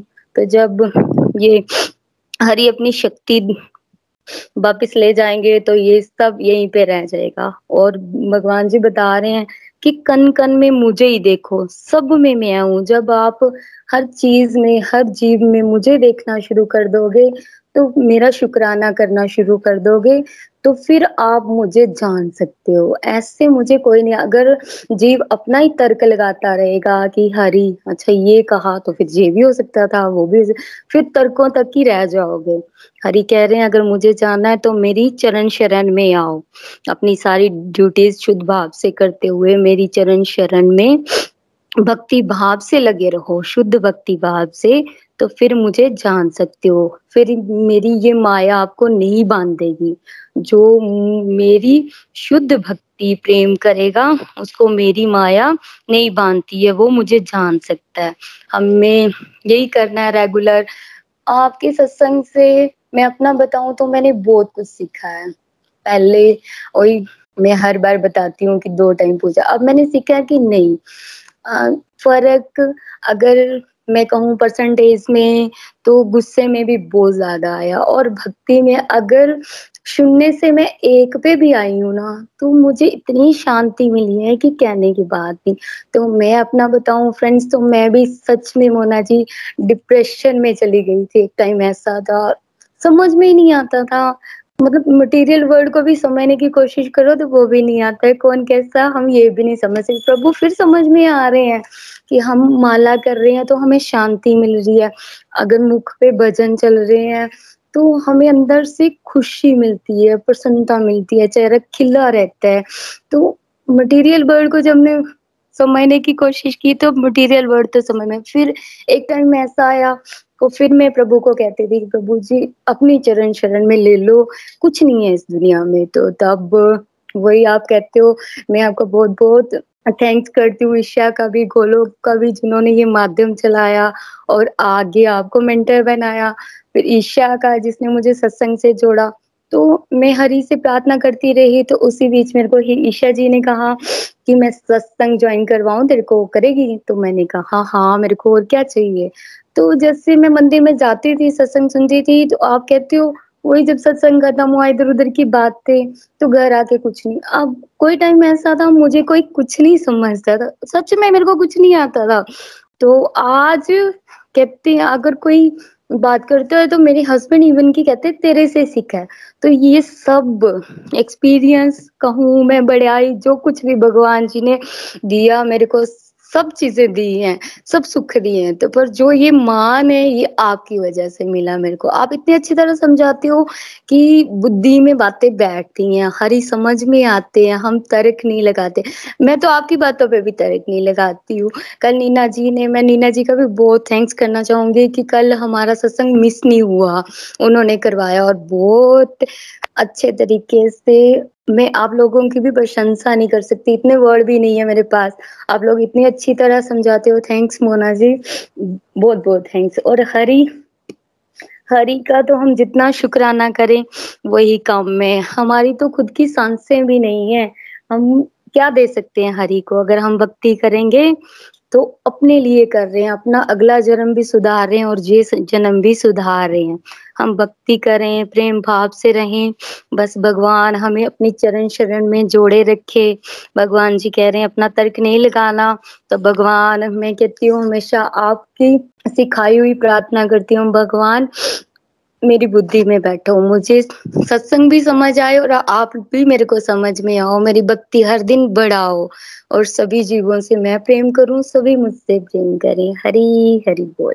हरी हरी बोल, हरी हरी बोल। Thank you thank you so much Kiran ji. Beautiful review बिल्कुल, हम बहुत ज़्यादा तर्क लगाते हैं, है ना? ईगो में रहते हैं हम लोग। हमें लगता है कि, भाई, मैं ही चीज़ ठीक कर सकती हूँ। पहले पहले क्या करते हम?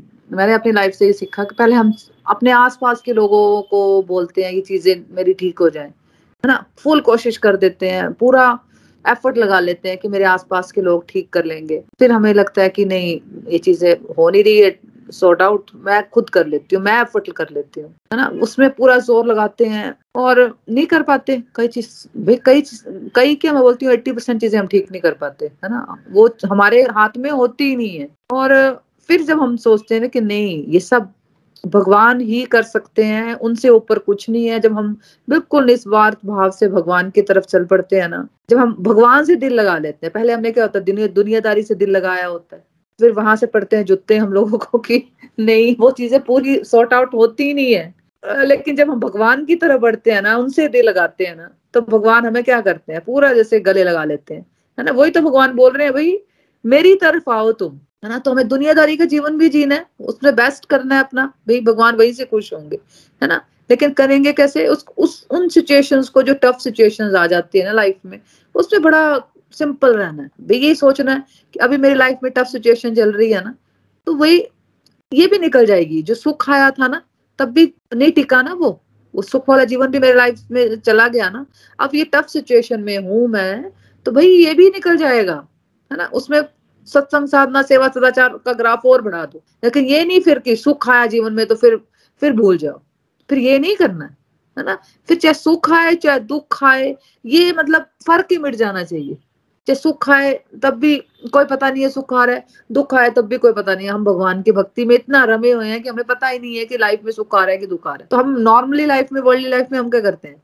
दुख में तो हम भगवान को बहुत याद करते हैं। जब जैसे ही थोड़ी सी सिचुएशन कंफर्टेबल होती है फिर हम भूल जाते हैं। फिर वही दुनियादारी में घुस जाते हैं और बस फिर वहीं से फिर वही फिर वहाँ से कौन सी खुशी मिल जाती है हमें? वहाँ से भी फिर जब हम रोते हुए नहीं आते, तब तक हमें, तब हम भगवान की तरफ़ नहीं बढ़ते। तो हमें अब ये नहीं, अब हमें ये सोचना हमें ये रास्ता मिला है ना, बस इस रास्ते में हमें नित्य निरंतर भगवान की तरफ़ जो भी बातें बताई जाती हैं सत्संग में, साधना में उसको उतारना है और बस अपना सदाचार ठीक करते हुए भगवान की सेवा में आगे बढ़ते जाना है ना? Thank you so much Kiran ji.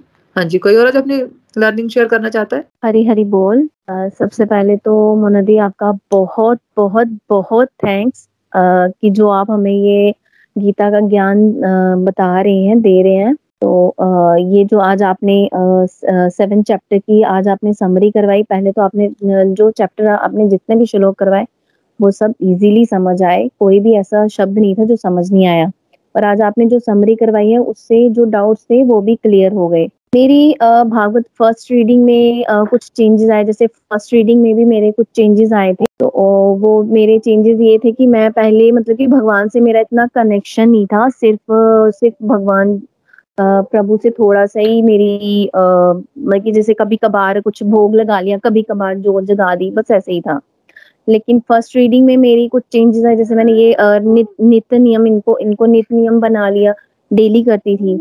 इस चैप्टर से uh, मेरी ये लर्निंग बनी है कि हम प्रभु के परम धाम तभी पहुँच पाएँगे अगर हमारा मन आत्मा विचार और कर्म शुद्ध होंगे। हमें सत्संग सेवा साधना और सदाचार से हमारी सोल को प्योर बनाना है क्योंकि एक प्योर सोल का ही प्रभु से स्ट्रॉन्ग कनेक्शन बनता है। मैंने ये भी समझा कि हमारा प्रभु के बिना कोई अस्तित्व नहीं है। प्रभु ही सुप्रीम पावर है। मैंने ये तो सुना था कि प्रभु कन कन में जैसे हमारे बड़े हमें बताते थे कि हर कन दुनिया के कन कन में प्रभु विराजमान है।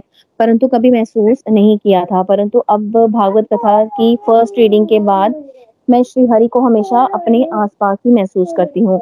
मुझे जब भी कृष्ण से बात करनी हो, होती है तो मैं मतलब कभी उनके आ, मुझे ये ज़रूरत नहीं पड़ी कि मैं उनके आ, मंदिर में जाऊँ उनकी मूर्ति के आगे बैठूं उनके उनसे बात करूँ। मैं जहाँ भी बैठी होती हूँ मैं वहीं से उनसे बात कर लेती हूँ। मुझे ज़रूरत नहीं पड़ती कि मैं उनके पास उनके मंदिर जाऊँगी। और मैंने ये भी समझा कि हमारी लाइफ में तीन आ, हम हमारी लाइफ में तीन गुणों के अकॉर्डिंग एक्ट करते हैं। और हमें हमेशा खुद पर ये ध्यान रखना है कि हम किसी भी गुण को खुद पर हावी ना होने दें और ये सब तभी पॉसिबल होता है अगर हम निरंतर प्रभु सुमिरन करते रहें। हमें हमारी बैड हैबिट्स को कंट्रोल करना है और हमारी डेली लाइफ में प्रभु की सेवा सुमिरन को बढ़ाना है। इस चैप्टर से मैंने ये भी सीखा कि हम जिस भाव से, जिस रूप में प्रभु का सुमिरन करते हैं, प्रभु को याद करते हैं प्रभु हमें वैसे ही भाव से मिलते हैं, उसी रूप में मिलते हैं। हमें खुद को प्रभु को पूर्ण रूप से सरेंडर कर देना है, क्योंकि जो खुद को पूर्ण रूप से प्रभु को समर्पित कर देता है, वो ही प्रभु को प्रिय होता है और प्रभु उसको अपनी शरण में ले लेते हैं। हरी हरी बोल। हरी हरी बोल, हरी हरी बोल thank you thank you so much Pooja ji beautiful review तो बिल्कुल, देखो, अगर हम ध्यान से सुन रहे हैं चीज़ों को, है ना, भगवत गीता, भगवान की वाणी है जो इसको ध्यान से सुन रहे हैं, और उसको अप्लाई भी कर रहे हैं थोड़ा थोड़ा है ना, अगर सुन भी रहे हैं ना ध्यान से ध्यान से, कुछ नहीं हम अभी कर रहे हैं साधना में, है ना तो भी वो चीज़ें हमें बार बार बार बार रोज सत्संग में आ रहे हैं, रोज सत्संग में आ रहे वही चीज़ें हमें जब सुनाई देती है। मेरा भी ये वही था कि मेरा, मैं सत्संग में, मेरा अप्लाई बहुत दूर, मैंने बहुत लेट किया था। जब मैं स्टार्टिंग में 2017 में जुड़ी थी तो मैं सिर्फ़ सुन रही थी। मुझे कुछ समझ नहीं आता था भगवत गीता में क्या बोले जा रहे हैं क्या बोल रहे हैं ये क्या होते कर्म कैसे इसको फल की इच्छा छोड़नी ये क्या चीज़ें कुछ समझ नहीं आता था मुझे। और क्या अप्लाई करना ये समझ लगता था मैं पूजा तो कर तो रही हूँ क्या अप्लाई करूँ मैं? मैं तो पूजा कर रही हूँ मैं तो अपने दो टाइम का कर रही हूँ मुझे कुछ ज़्यादा समझ कुछ नहीं आता था। भगवान की भक्ति तो हम कर ही रहे होते हैं लेकिन ये चीज़ें समझना आ, मतलब क्योंकि वो इसलिए नहीं समझ आ रही इतना कुछ था ना अंदर, इतना कुछ था कि नहीं समझ आ सकता। जब तक हम अंदर से उन चीज़ों को निकालेंगे नहीं ना, तब तक ये भगवान की बातें हमें समझ ही नहीं आते। लेकिन जब हम सुनते रहते हैं, सुनते रहते हैं ना तो वो अपने आप ही वो जो भरा होता है ना अंदर, वो सब निकलना शुरू हो जाता है, होता भगवान से जुड़ के ही है। है ना? जब वो निकलता है तो भगवान की बातें अपने आप ही, अपने आप ही एफर्टलेसली समझ आने शुरू हो जाती हैं और वो हम अप्लाई भी करते हैं। और ये हो ही नहीं सकता कि अगर आपको ध्यान से सुन रहे हैं तो उसमें चेंजेस ना आए। है ना? Thank you so much Pooja ji. हाँ जी, कोई और है जो अपनी लर्निंग शेयर करना चाहता है? हरी हरी बोल। एक्चुअली मैंने जब से ये रीडिंग स्टार्ट करी है मैंने मतलब कि सिर्फ़ सुनना ही नहीं है। जो मतलब कि आप जो डेली हमें करवाते हो उसमें जो एक कोई एक बात अगर मुझे आज पूरे सत्संग में कोई एक बात मैं पकड़ लेती हूँ और कोशिश करती हूँ कि मैं उसे अपनी लाइफ में इम्प्लीमेंट करूँ। क्योंकि सिर्फ़ सुनने से चेंजेस नहीं आते। जब तक हम किसी बात को अपनी लाइफ में इम्प्लीमेंट नहीं करेंगे हमें वो समझ भी नहीं आ सकती। क्योंकि पढ़ने से, सुनने से कुछ समझ नहीं आता जब तक हम अपनी लाइफ में उस चीज़ को शामिल नहीं करेंगे। हरी हरी बोल। हरी हरी बोल, हरी हरी बोल, बिल्कुल अप्लाई तो देखो करना, ये थोड़ा अगला लेवल हो जाता है ना, लेकिन सुनने, श्रवण से बहुत फ़र्क पड़ता है है ना? ये कभी नहीं सोचना कि सुनने से फ़र्क नहीं पड़ता। सुनने से बहुत फ़र्क पड़ता है। हो सकता है कोई जो बोल नहीं पा रहा है, अभी जो कोई हमें रिव्यू नहीं दे रहा है तो हो सकता है उसने अपने जीवन में पता नहीं क्या क्या उसने जब वो अपनी भक्ति स्टार्ट करेगा तो कहाँ से वो, किस लेवल से स्टार्ट करेगा, है ना? क्योंकि ये ये रास्ता जो है ना, इस जन्म के, का रास्ता नहीं है, ये करोड़ों जन्मों की यात्रा है हमारी, है ना? हमें नहीं पता हमने पिछले जन्मों में कहाँ पे अपनी यात्रा छोड़ी थी, है ना? पिछले जन्मों में भी तो हमने पढ़ा ही होगा ना भगवत गीता का ज्ञान लिया होगा, कुछ ना कुछ कर्म करके ही आए होंगे कि हम फिर से जुड़े हैं, है ना? बिल्कुल, श्रवण का बहुत इंपॉर्टेंस है लाइफ में, उसको भी, देखो श्रवण भी कितना लोग सुन करते हैं। वो भी नहीं सुनते ध्यान से। ध्यान से सुनने की बात हो रही है यहाँ पे। श्रवण मतलब ध्यान से चीज़ों को समझना, सुनना नोट्स बनाने पॉइंट्स लिख लेने। ज़रूरी नहीं पूरा का पूरा सत्संग आपको लगता है कि यार कैसे लिखूँगी, इतना ज़्यादा बोलते हैं, कैसे लिखूँगी, है ना? पॉइंट्स बना के लिख सकते हो आप। तो उसको आप अप्लाई मतलब वो जब लिखते रहोगे, सुनते रहोगे सुनते रहोगे, तब अप्लाई होगा, है ना? तो बिल्कुल ध्यान से सुनना है। उसके बाद जब चीज़ें जो अच्छी लगने लगी जो आपको मन बोल रहा है कि यार, मुझे कर लेना चाहिए तो फिर वो कर लो, है ना? Thank you so much Pooja ji. हाँ जी, कोई और है जो अपनी लर्निंग शेयर करना चाहता है? तो ठीक है, फिर हम भजन की तरफ़ बढ़ते हैं। ममता जी, आज आप भजन गाना चाहते हो तो आप गा लो। हरी हरी बोल। जी, आज का सत्संग भी बहुत ही सुंदर था, क्योंकि आज मैंने सेशन बड़े दिन बाद ज्वाइन किया है। तो आपने सेवन चैप्टर तो पढ़ाया, उसकी जो समरी कराई, उससे हमें जो लर्निंग बनी, प्रभु यही समझा रहे हैं कि मुझसे जुड़ो। बस अपना हर काम करते रहो और मेरी आराधना, मेरी पूजा करते रहो। तो मैं आप सबके दुखों को दूर क्या मतलब क्या बताऊँ? मतलब उनकी उसके लिए मेरे लिए वर्ड नहीं है। भगवान से जब हम तब नहीं जुड़े थे, तब तक कुछ नहीं पता था हमें भगवान के। जब से हम भगवत गीता की, अब सेकंड रीडिंग हमारी चल रही है तो हमें मतलब आँखें खुल गई हैं कि हम तो दुनिया में पता नहीं क्या करने आए हैं, हम तो ऐसे जीव भगवान ने भेजा है तो जो अपना ये टाइम वेस्ट कर रहे हैं तो ये हमें अपना टाइम वेस्ट नहीं करना चाहिए। इसलिए हमें बस अपनी जो है ये हर वक्त मतलब उठत बैठत, सोवत, चलत ये जो अपना टाइम हम वेस्ट करना है, ये भी नहीं करना है। ये करना है कि बस हरि नाम का जाप। ये नहीं मैं कह करके बैठ के पूजा करो। चलते फिरते भी भगवान का, हरि का नाम ले सकते हैं। तो वही मुझे, वो तो वही कह रहे हैं कि यही करो, करोगे तब भी मैं आपके दुखों को मतलब कम कर दूँगा। और जो मैं अपना एक्सपीरियंस एक शेयर करना चाहूँगी, मुझे था शादी से पहले तीन चार महीने पहले जब मुझे पता था मेरे घर में फ़ंक्शन शादी है, अपने घर की दो शादियाँ थी मेरी। तो मुझे तो पहले टेंशन पड़ गई थी कि अगर मैं माला कर रही हूँ तो ये मैं कैसे करूँगी? जाऊँगी तो लोग मुझे क्या बोलेंगे? तो मेरे मन में ये बड़ी उत मैं एक दो लोगों को पूछा कि ऐसे ऐसे है मेरे मन में थोड़ा सा। तो इस बार भगवान ने कुछ ऐसी भगवान से भी प्रार्थना की तो भगवान ने मतलब ऐसा कराया कि मुझे सोचने का द्वारा मौका ही दिया कि लोग क्या तेरे बारे में सोचेंगे। जब भी मैंने फ़ंक्शंस में, मेरे सारे फ़ंक्शन मेरे घर के बाहर थे तो जब मैंने फ़ंक्शन के लिए तैयार होना, मैंने अपना काउंटर एक अपनी ऐसी जगह रख लेना सामने जहाँ मेरी उसकी आइज़ पड़ जाए तो मैंने काउंटर बाकी चीज़ें बेशक मैं बोल जाऊँ काउंटर नहीं मैं बोलूँ। तो पूरी दो शादियाँ थी मेरे घर की, इन जितने भी मेरे फ़ंक्शन है, मैं अपना काउंटर नहीं बोली। उस हरी की वजह से मैं अपना हरी नाम भी पूरा कर पाई और मुझे इतनी मतलब टेंशन थी ना तो वो टेंशन मेरी भगवान ने सच में दूर ही कर दी कि मुझे किसी और से पूछने तक का मौका नहीं दिया कि अब जो तू कर रही है, भगवान ने बोला, तू, तूने अब पकड़ लिया है मेरा नाम करना तो वो तू अब कर ही ले बस। तो उनकी कृपा से ही मैं, अगर मैंने डांस किया, मैंने इंजॉय किया, कहीं भी इंजॉय किया तो वो जो मेरे फिंगर में काउंटर जो था, मेरी फिंगर में ही रहा। जो मेरे फ्रेंड्स आए पूजा भी, पूजा जी भी आई ये थे, ईशा और नेहा जी भी आए मेरे फ़ंक्शन में। तो उन्होंने भी ये देखा तो दीदी आपका ये एक बार मेरे बेटे ने देखा तो मेरी उंगली से वो निकालने लगा। तो मैंने बोला, बेटा जी, आपको क्या हो रहा है? ये मेरा मेरी जर्नी है, मेरी लाइफ है, मैं इसमें जो भी करूँ मतलब इसमें आपको कोई ऑब्जेक्शन नहीं होनी चाहिए, ठीक? तो जैसे उससे उतारने लगा मैं उसको थोड़ा सा गुस्से में बोल ली तो उसने अपना हाथ उधर ही मेरा हटा दिया अपना। तो वो उसके बाद उसने दोबारा नहीं बोला, मम्मा, ये आप क्या कर रहे हो? क्या मैं बारात में गई? क्या मैं मतलब आप बोलो मैं एक सेकंड के लिए अपने काउंटर को बेशक बोलने में कई बार बातें भी की लोगों से लोगों से के साथ इंटरेक्शन भी रही में, में रही पर वो मैंने अपना जो काउंटर था वो नहीं छोड़ा। तो फ्रेंड्स मैं यही कहूँगी आप कहीं भी जाओ सफ़र में जा रहे हो गाड़ी में कहीं भी जा रहे हो अपना एक काउंटर जो है ये रख लो। अगर माला में हमें उसको मतलब कैच करना थोड़ा सा लगता है कि हाँ अभी हमारा इतना नहीं है जब हम क्या पता आगे हमारे कोई फ़ंक्शन है क्या मैं माला ही पकड़ के जाऊँ मैं नहीं शर्म करूँ। अब भगवान का नाम लेने में क्या शर्म है जी? देखो, अगर हम भगवान का नाम यही सोच के शर्म से नहीं लेंगे ना तो तब तो ये हमें इतनी बड़ी भूल करेंगे ना तो भगवान में सही रास्ता भी नहीं बताते हैं। वही रास्ता बता रहे हैं तो उन्होंने ये सब कराया हरि की, जब से हम ये भगवत गीता पढ़ी। थैंक यू बोलती हूँ मैं, गोलोक एक्सप्रेस का। थैंक यू मोना जी का, जिन्होंने पहले मोना जी ने सीखा गोलोक एक्सप्रेस तो उन्होंने हमें जोड़ा। तो हम गोलोक एक्सप्रेस का हम इतना थैंक यू करते हैं, जो पूरी टीम ये अपना इतना मतलब टाइम इतना एफर्ट डाल के हम सबको इतनी इतनी अच्छी बातें बता रहे हैं। एक हम मूर्ख हैं, जो इन बातों से दूर हैं और ये हम समझ नहीं पा रहे हैं कि भगवान के साथ जुड़ना। काम तो सब कुछ होगा। देखो, हम जब हमें दुख भी आएगा, हम खा भी रहे हैं, पी भी रहे हैं, सब कुछ अपना एंजॉय कर रहे हैं। फिर भगवान का नाम लेने में हमें क्यों शर्म आनी चाहिए। जब हम हर काम कर रहे हैं, अपनी हर एक बच्चों को भी कर रहे हैं मतलब जो भी लाइफ में हम काम करते हैं सुबह से लेके रात जो हमें अपने काम के लिए हम प्रायोरिटी करते हैं तो पहले ये भगवान नाम की प्रायोरिटी फ़र्स्ट लेनी है, बाकी काम बाद में शुरू कर। वो तो चलते चलते जीबा से भी ले सकते हैं जीव से हम आधे घंटे बैठ के हम कितनी बातें कर लेते हैं लोगों से। तो मेरा कहने का मतलब है कि अब हरि नाम चलते फिरते बैठ के नहीं ले सकते चलते फिरते जो भी हम दिन में जितने भी समय है हमारे पास, वो लेते रहें। तो उससे जुड़ के आज जो हरिनाम का जो मुझे एक्सपीरियंस हुआ, उसी से रिलेटेड मैं ये भजन भी मेरा आज का यही है।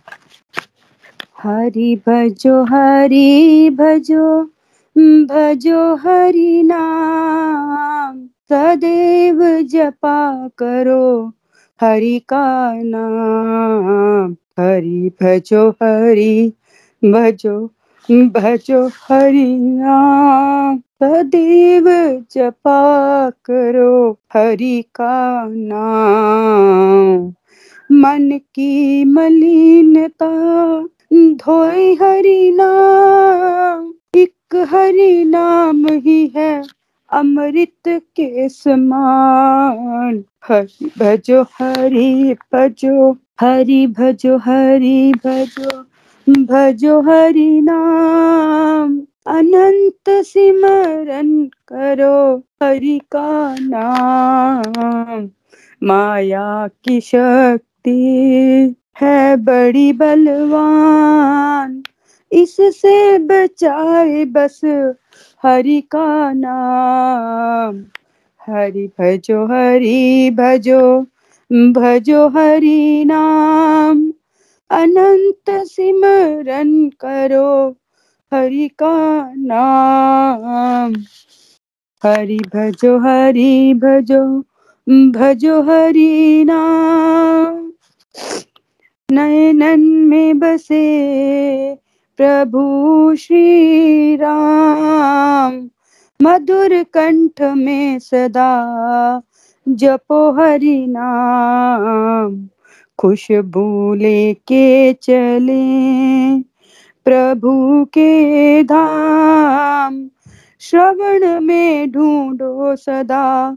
प्रभु के नाम, हरि भजो हरि भजो भजो हरि नाम। अनंत सिमरन करो हरि का नाम। भक्तों का संग दिलाए हरि नाम, साधना भी बनाए। बस हरि नाम, सेवा की प्राप्ति। दिलाए हरि नाम, जीवन में सदाचार। लाए हरि नाम, हरि भजो हरि भजो। भजो हरि नाम। अनंत सिमरन करो हरि का नाम। सदैव जपा करो हरि का नाम। मन को पवित्र करे हरि नाम। स्मरण में तीर्थ कराए हरि नाम। मन को पवित्र करे हरि नाम। स्मरण में तीर्थ कराए हरि नाम। चिंतन में आए प्यारे घन श्याम। इसलिए सदा जपो हरि का नाम। हरि भजो हरि भजो भजो हरि नाम। अनंत सिमरन करो हरि का नाम। मन की मलिनता, धोई हरि नाम। एक हरि नाम ही है, अमृत के समान।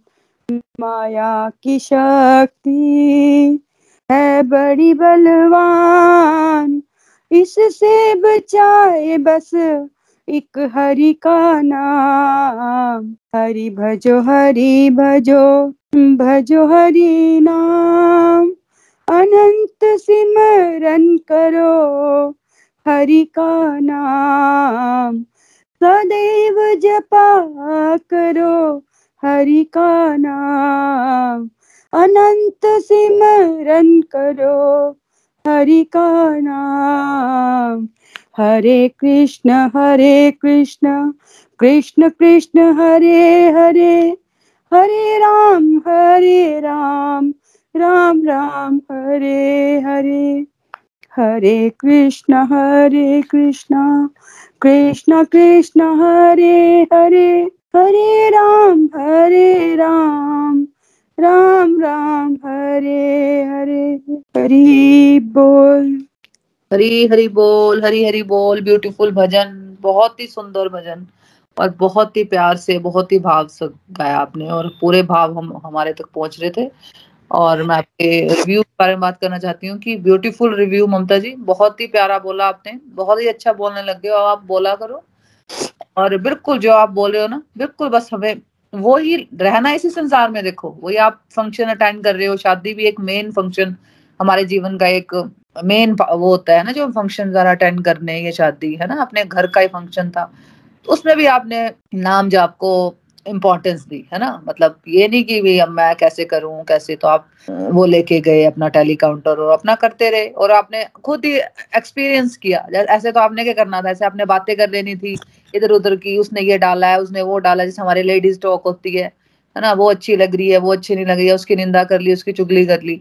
तो ऐसे क्या होता है? ऐसे पूरा ध्यान, पूरा फोकस ही हमारा भगवान में रहता है और चलो, बात भी करते हैं हम, ये थोड़ी बात नहीं करते, बात भी करते हैं, पर जल्दी ध्यान हमारा, जैसे कल का मैं अपना एक्सपीरियंस बोलो, कल मुझे बहुत थोड़ा इंपॉर्टेंट काम था तो मैं भी गई थी, बाहर थी तो मतलब घर से ज़्यादा बाहर ज़्यादा नाम जाप हो जाता तो मैं पूरा टाइम वो ही करती थी तो मुझे कोई टेंशन नहीं थी कैसे ये काम होगा, कैसे नहीं तो वो मैं, वो मेरा नाम जाप चलता रहा तो वाकई जैसे हम भगवान से जुड़े रहते हैं ना तो एक तो स्ट्रेंथ मिलती है हमें।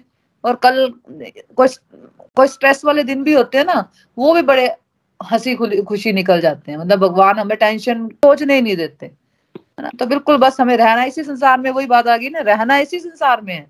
लेकिन घुस नहीं जाना है संसार में। फिर हम क्या करते हैं? घुस ही जाते हैं पूरा। है ना? जब हम घुसते हैं ना, बस प्रॉब्लम ही वहाँ, हमें वहाँ से शुरू हो जाती है। है ना? हमें चीज़ों में इन्वॉल्व होना है। पर उलझना नहीं है। बस सिंपल सी ये बात चलनी है ना? थैंक यू सो मच ठीक है अब प्रयास कर लेते हैं ना? हरे कृष्णा हरे कृष्णा। कृष्णा कृष्णा हरे हरे राम हरे राम राम राम